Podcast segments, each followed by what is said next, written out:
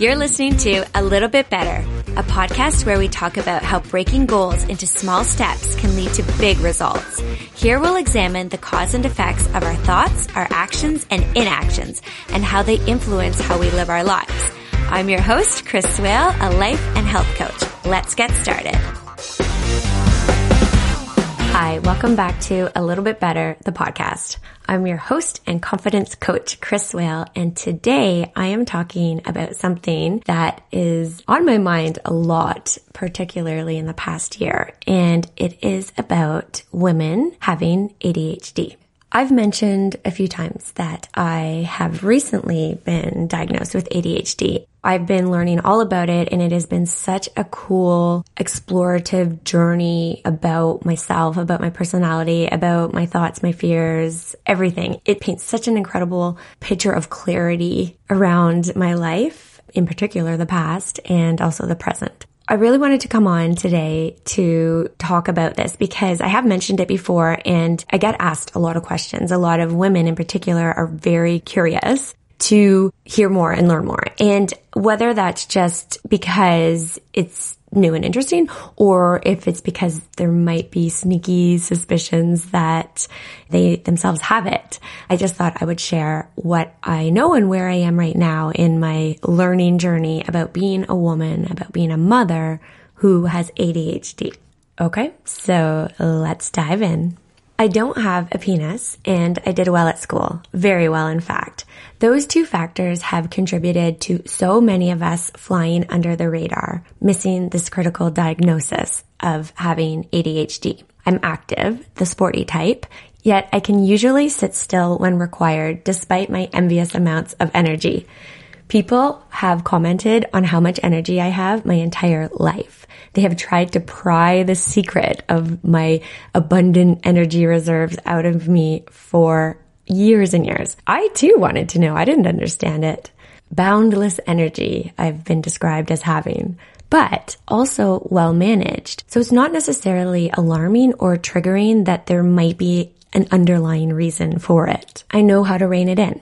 I get called outgoing, which I do think is kind of curious because I can be shy, painfully, debilitatingly shy. My heart pounds, my face flushes, just thinking about raising my hand in a group of people.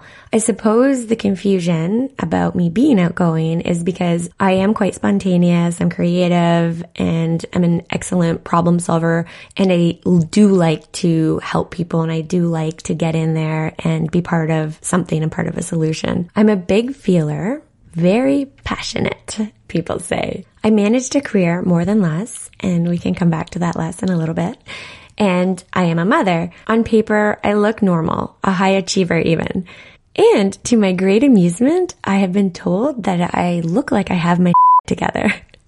but that's what we women do. Yet putting me on paper is what finally let me understand myself. I'm not exactly normal, not for our modern nine to five society, which heavily relies and expects order, discipline, and excellent executive functioning. Executive functioning is having the set of cognitive processes that are required for having the fundamental skills related to being proficient in planning, self-monitoring, self-control, working memory, time management, organization. People who have challenges with executive functions have challenge doing everyday tasks that other people don't even think of. That could be something so simple such as booking an appointment or responding to an email.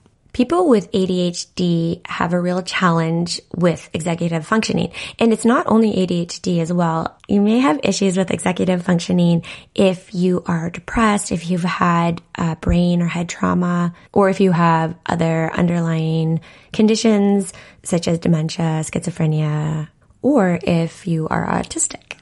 People who do not have any of those things, but who are extraordinarily tired or stressed can also have issues with executive functioning. The brains of people with ADHD work and process information and thoughts really, really quickly. In primitive times, I might have saved the tribe with my fast moving, creative thinking brain. Today, That brain makes it hard to fit into our orderly desk and chair society.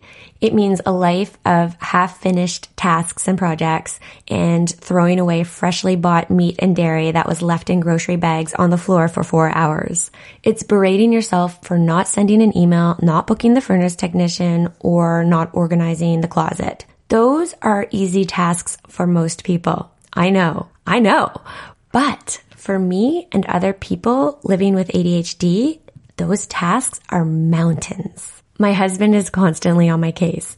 Don't get distracted, Chris. Time management has been such a challenge for me my entire life. And that is why once I understood what is going on in my brain and I learned tools and strategies, including having the right mindset to work with my brain rather against it. That is when I decided that I really wanted to help other women, ADHD or not, to be able to manage their time effectively as well. People with ADHD tend to grossly underestimate how long everything takes to do. Often people with ADHD are late or forget things as they're running out the door frantic. And again, this can be chalked up to just learned behavior or a personality trait and not necessarily an obvious alarm bell that one might have ADHD. Pre-kids, putting dinner on the table at eight or nine o'clock at night wasn't a problem. It definitely became more problematic once we had children. Bedtime has never been as super strict at my house either. It's more of a concept. It just happens when it happens. Going with the flow like that doesn't necessarily work for everybody, but there are definitely workarounds for that. The biggest one being create habits. Set up a consistent routine that begins at a specific time. With my kids, I do generally stick to that routine and I have an, a ballpark time, but I don't beat myself up if it's half an hour or even 45 minutes later than I had initially intended to put them to bed. So by not declaring a specific bedtime for my kids, it's taken a lot of stress off of me. And so therefore we have a much more peaceful bedtime routine. I definitely understand if that doesn't work for you. I'm sure if anybody is someone who works with kids and bedtime, they will be screaming, no. But I look at the bigger picture for our family. And for us, I found that once I let go of having a strict deadline for when those kids needed to be in bed, lights off, doors closed, our bedtime routine became so much healthier and happier for all of us. When I read the extensive report from the clinic that did the assessment on me, I was thrilled. Suddenly, my whole life made sense every single bit of it. The assessment process was long and intense, pages and pages of questionnaires and hours of live sessions demanding details. It pulled out memories I had long forgotten. Good ones, bad ones, neutral ones, and a handful that I don't even know what to categorize as. Everything is dissected, events, habits, moments, and feelings. Fleshing out these details really helps create a picture of how one operates, which gives that insight as to how your brain works. The process was fun and nerve wracking at once. Eight hours split between different evaluators, a psychiatrist, a psychologist, and a psychometrist. I'm not entirely sure if that's even how you pronounce it. I'd never even heard of that role before this assessment. I did look it up, of course. As you know, if you are a longtime listener, I like to look things up. I like to give you definitions because I really love learning. And so in my daily life, if I hear of something that's unfamiliar or interesting, I run to the computer and start doing some research. I like to joke that the concept of going down the rabbit hole was created entirely for me. That's not a real fact, of course, but it may as well be. And likely other people with ADHD feel the exact same way. It's just one version of chasing shiny objects that is also highly associated with people with ADHD. It's hard to imagine how I even existed in a pre-internet world where information wasn't instantly accessible by quickly tapping one's fingers on a screen or a keyboard. Although now that I think about it, I did have a full encyclopedia set and they were hands down my most coveted possession.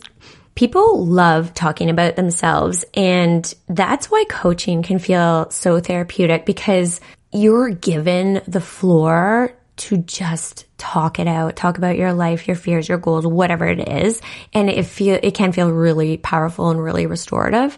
The ADHD assessment process was a really similar experience. In the beginning, I was probably reserved and quite careful of what I said, but within minutes, the floodgates opened and I do recall continuously apologizing for vomiting out my life. The assessors reassured me over and over, of course, that that was the whole point of the assessment. But it was crazy because it felt almost indulgent, though quite therapeutic. The doctors essentially had me paint a picture of my life, canvas after frenzied canvas. They look at how a person operates, thinks, and behaves, not just today, now in their current age, but as far back as they can remember and all the stages of their life thus far. They explore things you've experienced, look at your strengths, look at things that challenge you. I distinctly remember thinking, whoa, these people must hear so much crazy. One of the doctors asked me how I did at school, specifically in terms of studying. And the truth is, um, not well. I did well at school, but studying, not my forte. And it makes perfect sense now that I understand that I have ADHD. I, it's very, it was very hard for me to sit still for long periods of time and read material out of textbooks or even my notes. I'm the kind of person that understands things by listening if the speaker and the content is interesting to me and by doing. And although I love reading, Things like textbooks are extremely hard for me. I can read pages and pages of textbooks and then it's like I suddenly wake up and I have no idea about any of what I just read. So I mentioned things like that around the question about studying and she wanted to know any specific stories or memories. And so I told her about the time when in first year university, in a brilliant attempt to save money, the girls that lived on my floor in my residence, we decided to swap textbooks for courses taken in different terms. At the end of the first term, I handed two of my textbooks in immaculate condition to my friend. I distinctly remember that she frowned briefly and then made an embarrassed joke about how rough she is with books. She handed me her battered textbooks, the corners rounded and split, the pages all dog-eared and highlighted passages or notes scribbled on almost every page. I shrugged. I told her I didn't mind. A few days later, she popped her head into my room and asked if I had even opened the textbooks that I had given her. Which one? I asked. She looked at me incredulously. That, I realized, was not the correct response. I mean, yes, of course I did. She just shook her head and laughed. A few weeks later, she entered my room carrying a collection of pressed leaves, their orange, maroon, and yellow hues evident even through the sheets of wax paper. So, I found these in your old textbook, she said. My response? Oh my god, yes! See? I told you I opened them. At that, she laughed and sighed and handed them over, again shaking her head at me. It's something I have grown so accustomed to, these shaking heads, bewildered eyes, and comments about me being totally nuts. Only recently I realized that most people don't receive those expressions in quite the frequency as I do. People have difficulties digesting the way another person thinks or behaves when it doesn't align with their own behaviors and thought patterns. And so a natural reaction is that bewildered look or shaking your head indicating disbelief or bewilderment. On my end, I was simply delighted to have my treasures back and I arranged the crisp pressed leaves on my corkboard. I may never have recalled that memory again in my entire life if not for this process. And it seems really quite insignificant, but it's those type of events and memories that can be real big indicators of whether you may be living with ADHD. ADHD is a neurological disorder that presents in several different ways and in varying degrees between people who are diagnosed with it. Adults and females can have it too, not just hyper young boys as what was traditionally thought. If you have it as an adult, you had it as a child, whether it was diagnosed or not. It's trickier to diagnose in females. We tend to hide it better. That may have something to do with the fact that females are naturally better multitaskers. Indications of ADHD include an inability inability to focus or to hyper focus on things, of being easily distracted, hyperactivity in general, poor organizational skills, impulsiveness, emotion regulation challenges, among other things. But you also don't have to have all of those things. ADHD is a rather large umbrella. You may also be familiar with the term ADD. It's often used interchangeably with ADHD, but it's a little bit outdated and falls under that big umbrella of ADHD. Speaking of that, there are three major types of ADHD. I'll let you know what they are, but I'm not going to do a deep dive into them today. So one is ADHD combined type. It's the most common type of ADHD and it is characterized by impulsive and hyperactive behaviors as well as inattention and being easily distracted. The second is impulsive hyperactive type. And this is the least common type of ADHD and it's characterized by impulsive and hyperactive behaviors without inattention and distractibility. And the third type is inattentive and distractible type. This branch of ADHD is characterized by inattention and distractibility without hyperactivity. ADHD is a brain-based biological disorder. People with ADHD have low levels of the naturally occurring brain chemical dopamine, which is a neurotransmitter. People with ADHD can easily be distracted in conversations as well. This is certainly the case for me. And as a result, I definitely have to outline my podcasts in order to keep myself on track. So going back to school and the studying question from my ADHD assessment, that led to understanding how I learn. And that is by listening and doing. And that includes in-class teaching as well as studying. So studying was a real challenge for me. The way I managed to sneak some studying in was really by if there were chapter summaries in the textbooks by reading the chapter summaries because that would highlight the really key and important information that was likely to be included on the exam. And so I would review just those areas and cross my fingers and hope that I understood the concepts enough to be able to wing it on my exam. I didn't know I had ADHD at the time, but I am happy that I understood that I was different and that my brain worked differently at that time. I was not able to hide myself away in my room or the library like the rest of my friends and spend hours and hours poring over textbooks and notes. But I did beat myself up with a lot of negative self-talk and shaming because I wasn't able to do that. It was very clear that I was different and it was frustrating probably on both sides for myself and my friends who really wanted me to succeed. But a silver lining in all of that is I actually helped my friends learn how to study better. So instead of them studying the entire textbook, they learned to identify the important bits and really hone in on that. So you see, having ADHD is not always a bad thing. I really do choose to embrace it as a really wonderful, positive part of who I am. I am very creative. I'm a really good problem solver and I do like my energy. It's just knowing how I work and knowing all of this stuff about my personality and how that leads me in my life. And now that I have this diagnosis of having ADHD, it really does help me set myself up for success by not fighting against myself, by trying to force myself into the behaviors expected by society, because instead I can work with my behaviors and find the best way for me to go about doing the things that I need to do. Living with and managing ADHD means having an in-depth understanding of how you operate using your natural behaviors in an intentional way results in far greater success than fighting against them, than forcing yourself to conform with mainstream expectations. This philosophy is not applicable solely to ADHD. I believe it is completely applicable to everybody.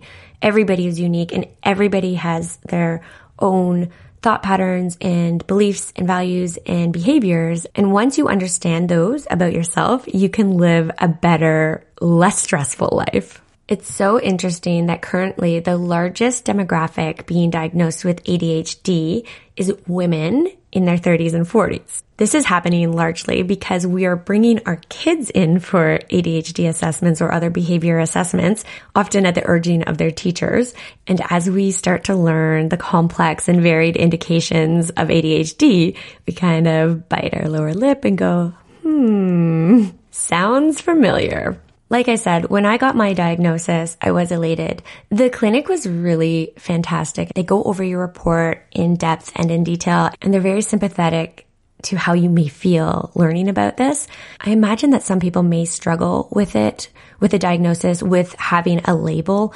The way I looked at it is that anything that helps me understand who I am is not a bad thing. And it was really freeing to have that knowledge.